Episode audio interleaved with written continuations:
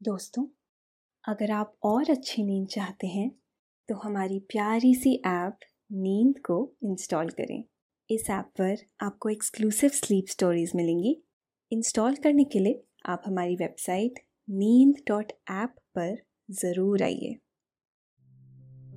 नमस्कार दोस्तों, मैं हूँ माया और आज आपको नींद के सुहाने सफ़र पर ले जाने के लिए मैं लेकर आई हूँ।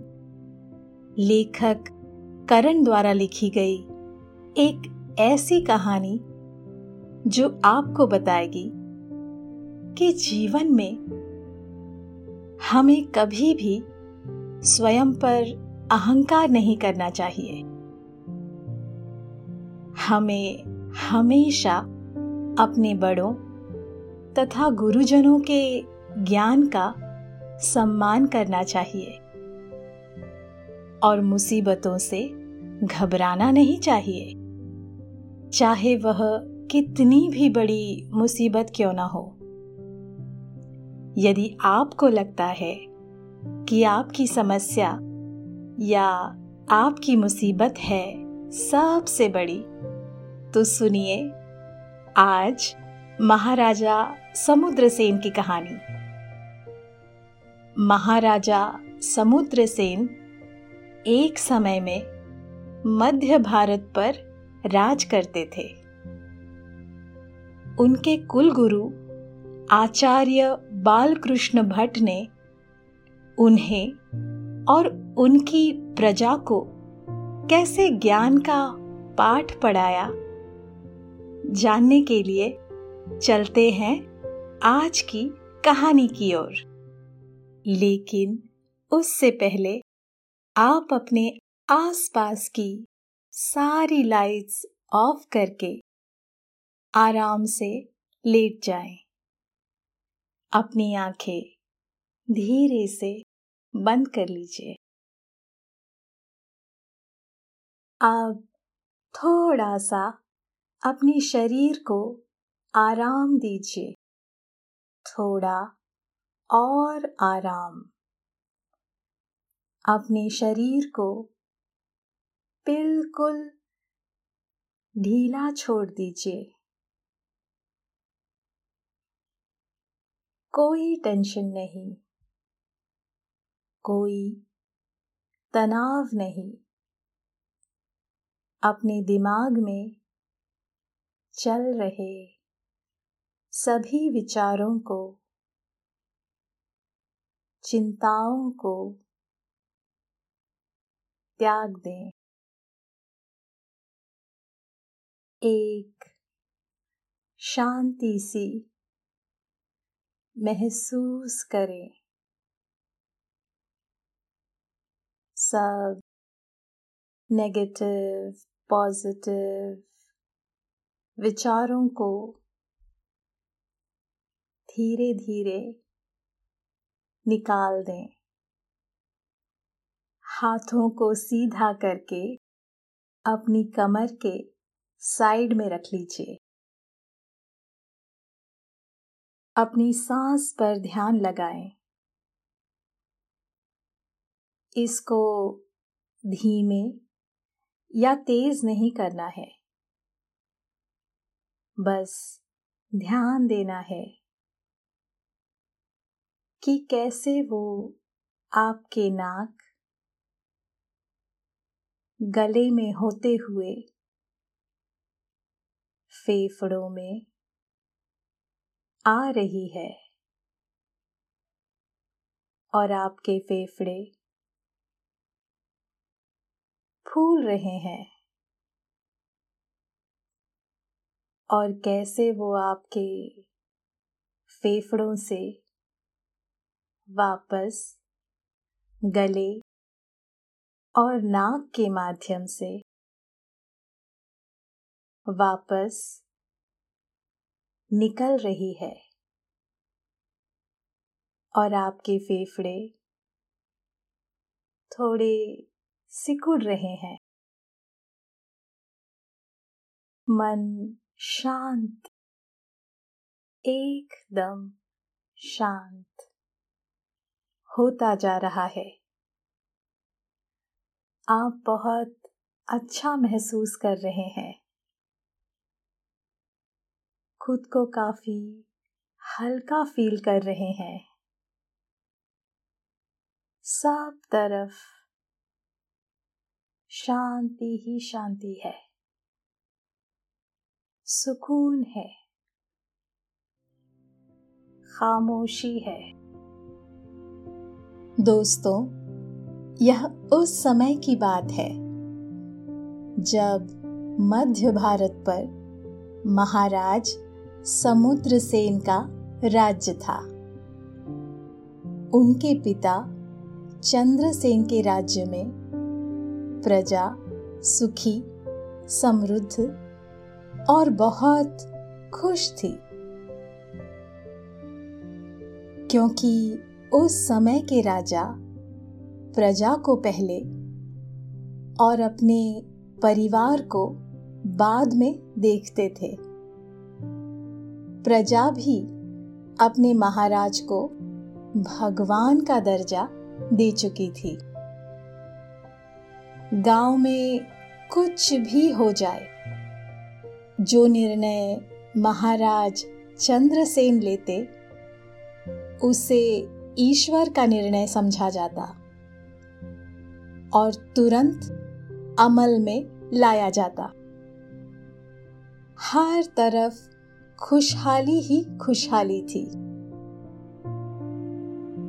गरीब किसान से लेकर अमीर व्यापारी तक महाराज चंद्रसेन को दंडवत प्रणाम करते और ईश्वर से उनके तथा अपने राज्य की खुशहाली के लिए प्रार्थना करते।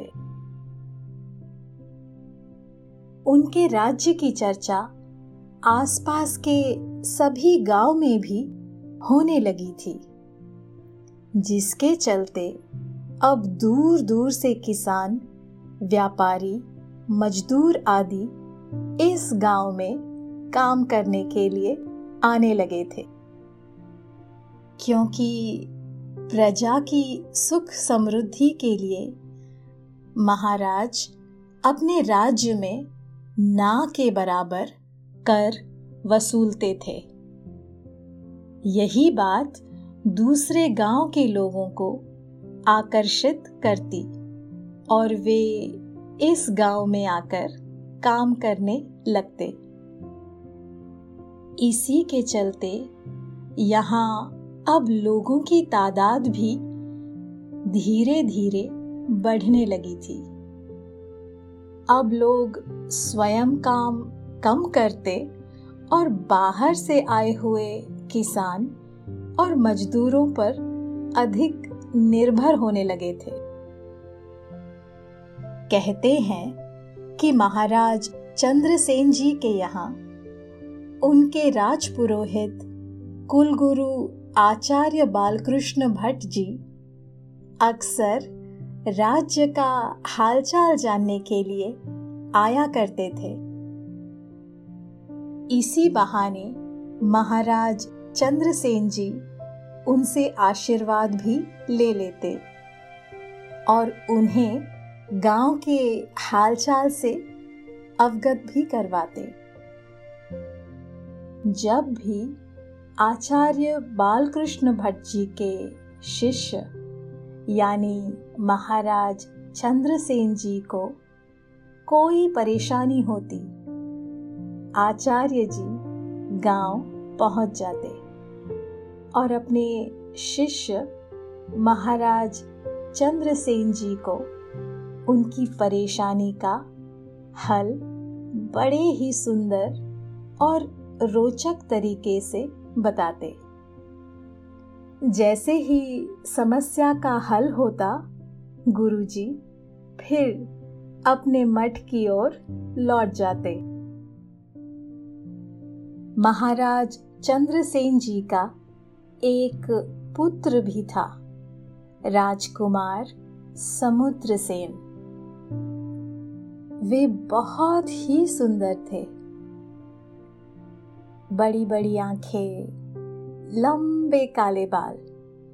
इस पर उनकी घुड़सवारी और तलवारबाजी का हुनर सभी का मन मोह लेता था। राजकुमार समुद्र सेन बचपन से ही अपने पिता के लाडले थे। इसलिए उनका पालन पोषण बड़े ही लाड प्यार से हुआ। महाराज चंद्रसेन पुत्र मोह में इतना घिर चुके थे कि वे अपने पुत्र की हर एक बात मानते थे, जिसके चलते राजकुमार समुद्र सेन को लगने लगा कि वह जो कुछ भी करते हैं वह हमेशा सही ही होता है।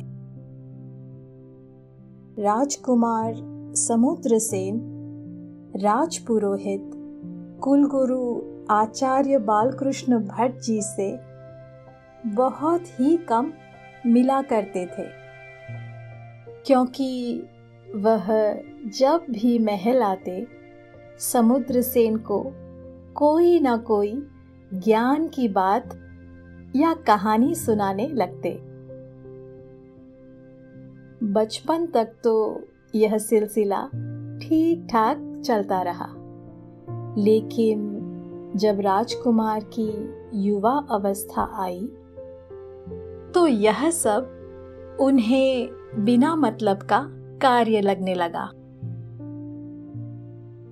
इसलिए वह हमेशा आचार्य जी से दूर दूर भागते थे।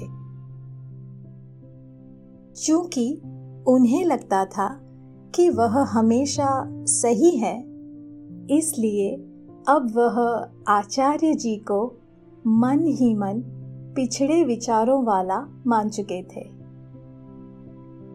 और मानते भी क्यों ना? राजकुमार बड़े हो गए थे। आधुनिक शिक्षा के साथ उन्हें बड़े बड़े ऋषि मुनियों के श्लोक जुबानी याद थे। अस्त्र शस्त्र की शिक्षा में भी उनका कोई साहनी नहीं था। इसके ऊपर उनकी हर बात पर तर्क ढूँढने की आदत उन्हें नए समय का नया महाराजा घोषित करने में कोई कसर ना छोड़ रही थी। उनके पिता महाराज चंद्रसेन जी जान चुके थे कि उनका पुत्र आधुनिक ज्ञान के चलते कुल की परंपराओं से दूर, बहुत दूर हो गया है। हमारे शिष्टाचार तो गुरु दर्शनों वाले थे। वे तो मानते थे कि गुरु मिलना इस संसार में ईश्वर मिलने के बराबर है। लेकिन आधुनिक ज्ञान और एक नए समय के चलते राजकुमार इन बातों से कोसों दूर थे। महाराज चंद्रसेन ने राजकुमार समुद्र सेन को कई बार समझाया। उन्हें अपने समय की कई बातें बताई।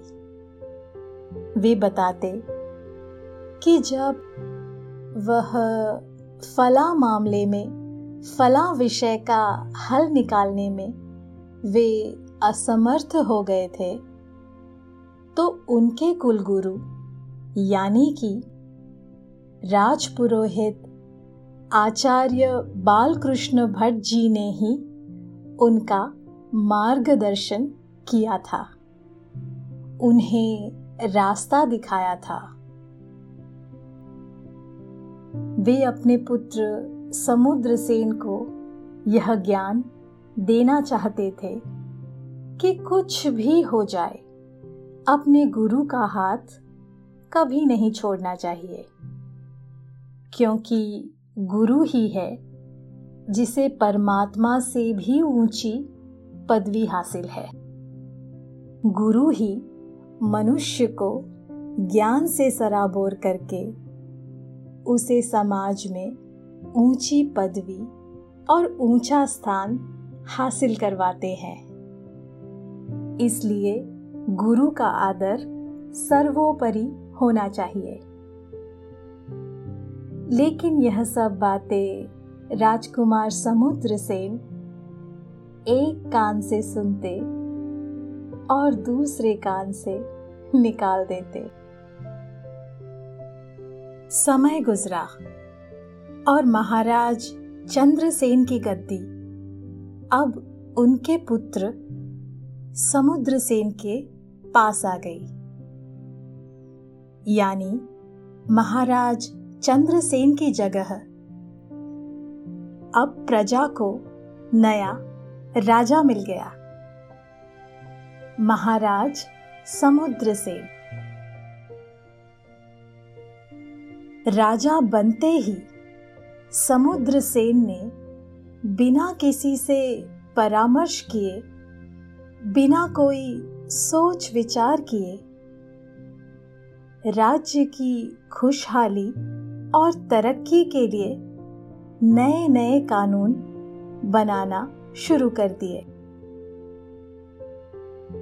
महाराज समुद्र सेन को लगता था कि बुज़ुर्ग लोगों में शक्ति और दिमाग दोनों ही कम होते हैं, इसलिए वह हर कार्य को धीमे करते हैं।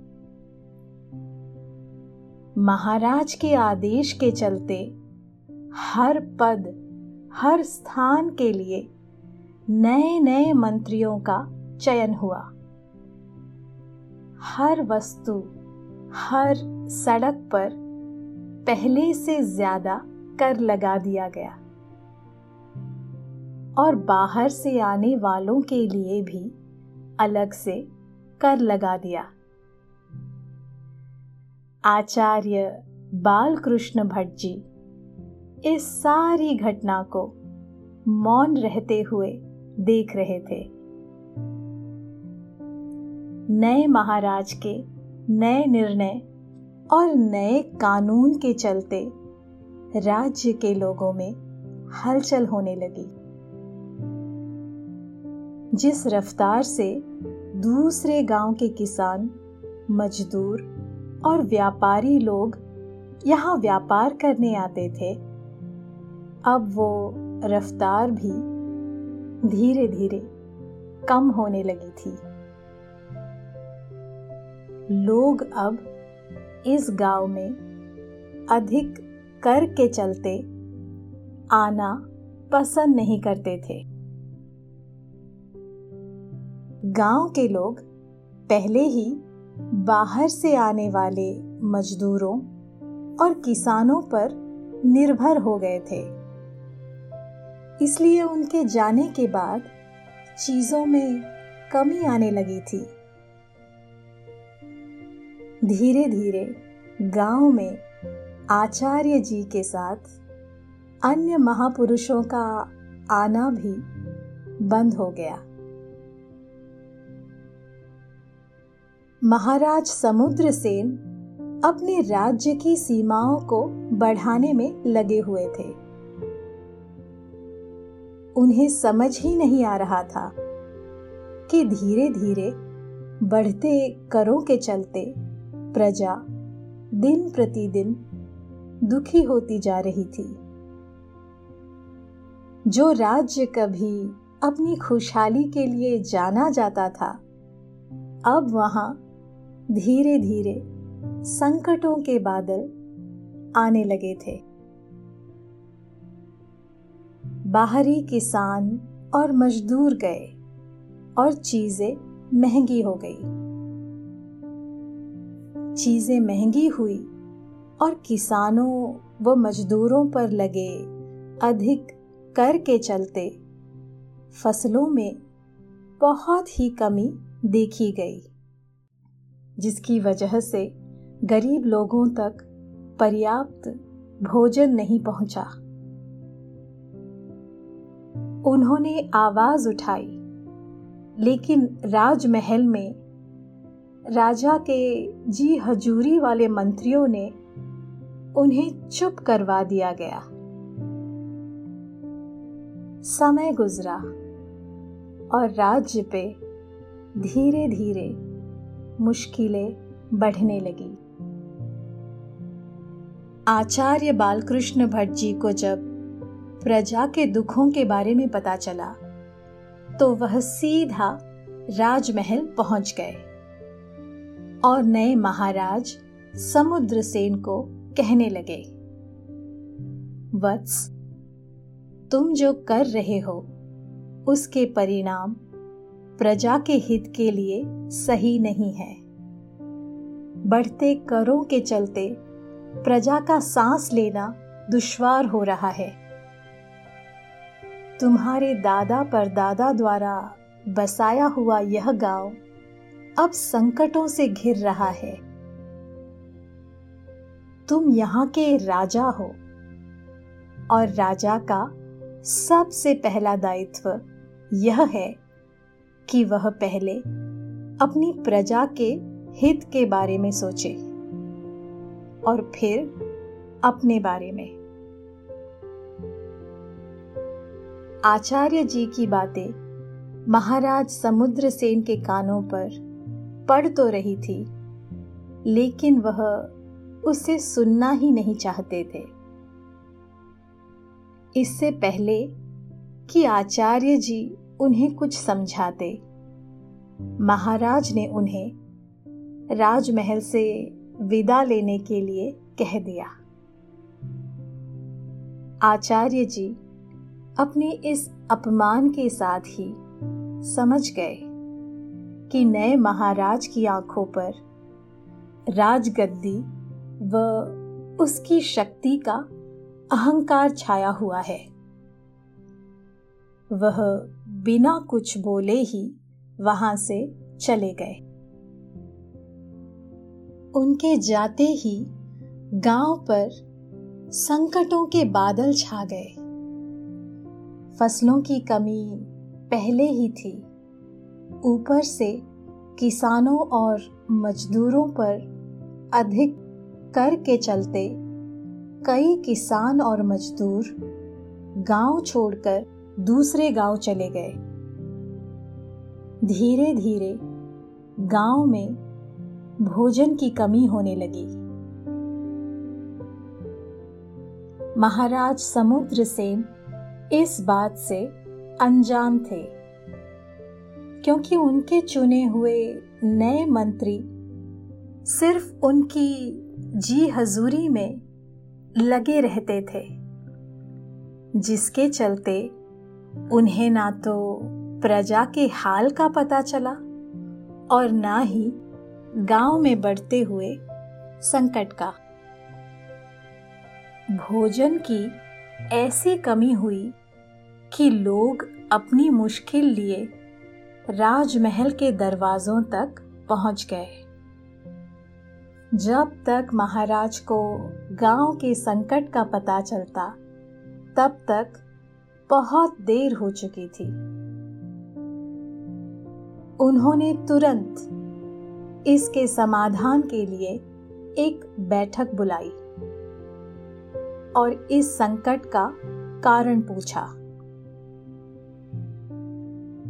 जवाब में सभी मंत्रियों ने जैसे मौन व्रत धारण किया। ना कोई कारण बता पाया। और ना ही कोई हल। राजा के सभी मंत्री नए थे, जिन्होंने अपने जीवन में कभी भी इस तरह के संकट नहीं देखे थे। भोजन की कमी का बढ़ता हुआ संकट देख महाराज घबरा गए। वह राज खजाने से लोगों को भोजन आदि उपलब्ध करवा तो रहे थे, लेकिन वह भी कब तक चलता? हर किसी को अपनी ही समस्या बड़ी लग रही थी। इसलिए हर कोई सबसे पहले समाधान चाहता था। ऐसे में महाराज ने जब खुद को संकटों में धसा हुआ पाया तो उन्हें अपने पिता महाराज चंद्रसेन जी की बात याद आई, जो उन्हें हमेशा कहा करते थे कि कोई भी दुविधा हो, अपने गुरु का आसरा लो, अपने ईश्वर का सहारा लो। उन्हें धीरे धीरे अपनी भूल का एहसास हो रहा था। उन्हें अपने राजपुरोहित और कुल गुरु आचार्य बालकृष्ण भट्ट जी की याद आई। राजा समुद्र सेन ने सोचा, अब उन्हें और उनकी प्रजा को आचार्य जी ही इस संकट से मुक्त करवा सकते हैं। इसलिए वह सीधा आचार्य जी की खोज में निकल गए। काफ़ी दिनों तक मेहनत करने के बाद आखिरकार उन्हें आचार्य जी का मठ दिखाई दिया, जहाँ वह नए नए छात्रों को ज्ञान दे रहे थे। महाराज समुद्र सेन ने जैसे ही आचार्य जी को देखा, वे उनके पैरों में गिर पड़े और उनसे क्षमा मांगते हुए बोले, गुरुदेव, आप तो दया की मूरत है। मैं ही शक्ति मोह में फंसा हुआ। आपकी दी हुई पूर्व सूचना को नहीं पहचान सका।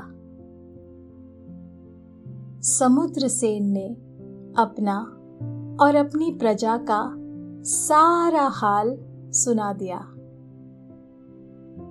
आचार्य जी ने नए महाराज को प्रेम भाव से देखा और कहा, महाराज, मैं जानता था कि आप ज़रूर आओगे।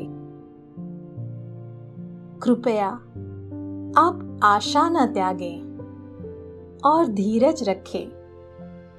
सभी ठीक हो जाएगा। महाराज समुद्र सेन आचार्य जी को गाँव लेकर आ गए। गाँव के हाल इतने बुरे थे कि लोगों के पास समस्या ही समस्या थी। और हर किसी को सबसे पहले समाधान चाहिए था। लोगों ने अपने महाराज से गुहार लगाई और महाराज ने अपने गुरुजी से। अब तक महाराज समुद्र सेन को पता चल चुका था कि गुरुजी कोई ना कोई हल ज़रूर निकाल देंगे। उनके पिता अक्सर कहा भी करते थे कि गुरुजी, हर परेशानी का हल रोचक तरीके से निकालते हैं। इसलिए महाराज समुद्र सेन की आँखें अब गुरुजी पर थी। गुरुजी ने प्रजा से कहा, आप सब की समस्याएँ तो बहुत बड़ी बड़ी हैं। इसलिए आप कल गाँव के बड़े मैदान में आ जाइए, जिसकी समस्या सबसे बड़ी होगी, उसका हल सबसे पहले किया जाएगा। लेकिन ध्यान रहे, हर घर से केवल एक आदमी ही आए। इतना कहकर गुरुजी ने अपनी बाणी को विराम दिया। लोग गुरुजी की बात सुनकर मुस्कुरा उठे और सोचने लगे कि कल हम सब की परेशानियाँ समाप्त हो जाएँगी। गाँव के बुरे हाल के चलते बहुत से लोग गाँव छोड़कर जा चुके थे। अब गिने चुने लोग ही गाँव में रह चुके थे। जिनकी समस्या कल गाँव के बड़े मैदान में हल होने वाली थी।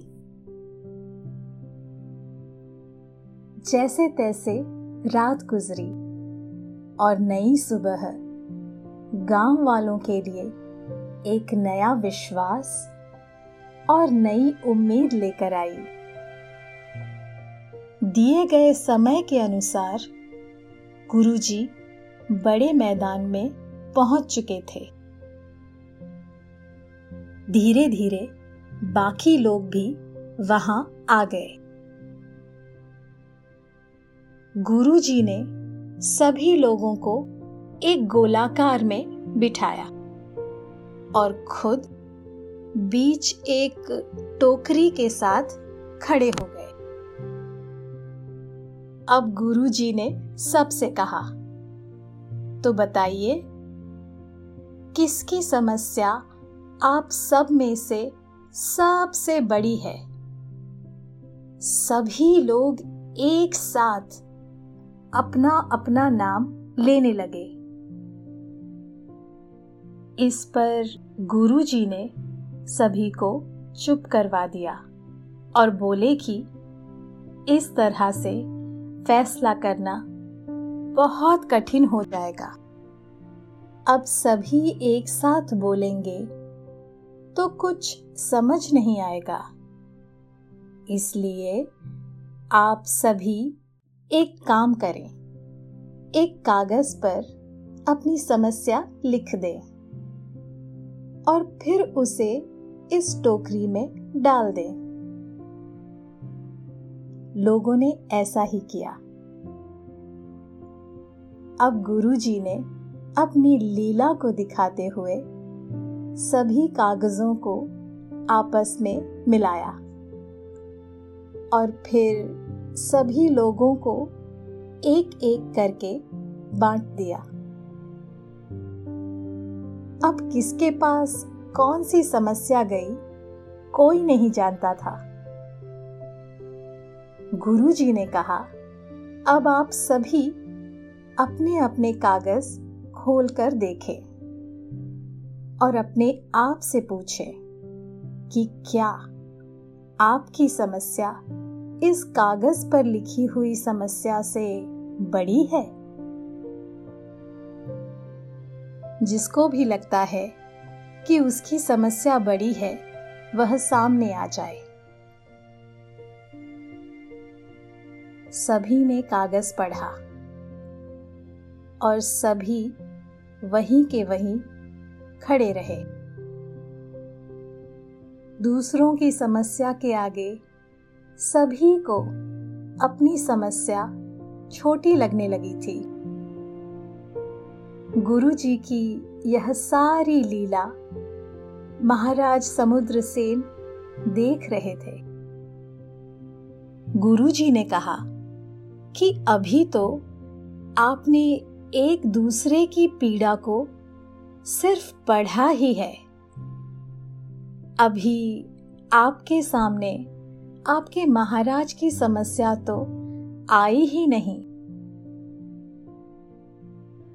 गुरुजी बोले, यह सत्य है कि आज हम सभी को संकटों ने घेर लिया है और हम सभी कष्ट में हैं लेकिन इसका मतलब ये नहीं है कि हम स्वार्थी हो जाएँ।